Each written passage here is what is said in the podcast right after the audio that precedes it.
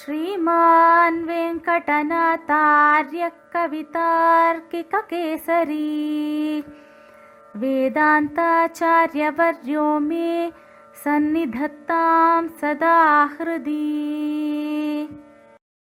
ஸ்ரீமதே ராமானுஜாய நமः இன்றைய தேசிக திவ்ய தேசம் ஸ்ரீ சாலக்கிராமம் இந்த திவ்ய தேசத்தை சுவாமி ஸ்ரீ தேசிகன் சங்கல்ப சூரியோதயம் என்னும் நாடகத்தில் மங்களாசாசனம் செய்தருளியுள்ளார் அந்த ஸ்லோகம் पुनरुपजनिभीतैः पुण्डरीकादिभिस्तैः चिरपरिचितपूर्वं श्रीहरिक्षेत्रमेतत् सकृदपि विमलेऽस्मिन् मज्जतश्चक्रतीर्थे भवजलनिधिगर्तात् क्षिप्रमुन्मज्जनं स्यात्।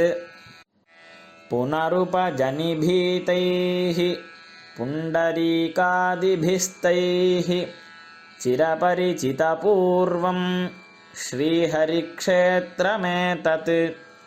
सकृदपि विमलेऽस्मिन् मज्जतश्चक्रतीर्थे भवजलनिधिगर्तात् க்ஷிப்ரமுன்மஜ்ஜனம் சியாத் இந்த ஸ்லோகத்தின் அர்த்தம் இந்த சாலக்கிராம க்ஷேத்திரம் ஸ்ரீஹரி க்ஷேத்திரமாகும் இதுதான் புண்டரீகன் முதலிய புண்ணியபுருஷர்கள் வெகுநாள் ஆதரித்து வசித்த இடம்.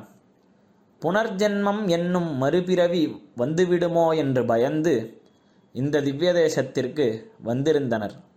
இங்கே இருக்கும் சக்கரதீர்த்தம் நிர்மலமானது.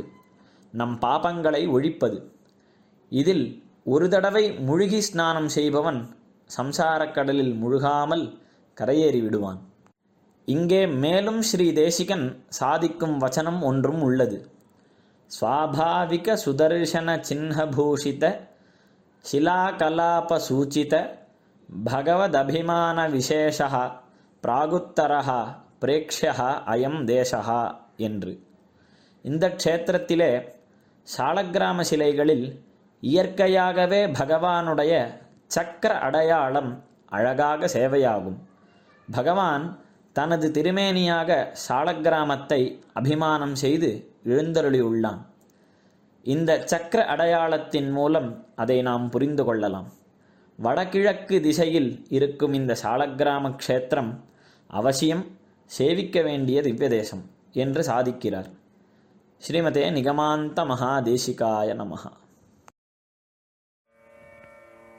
कवितार्किकसिंहाय कल्याणगुणशालिने श्रीमते वेङ्कटेशाय वेदान्तगुरवे नमः।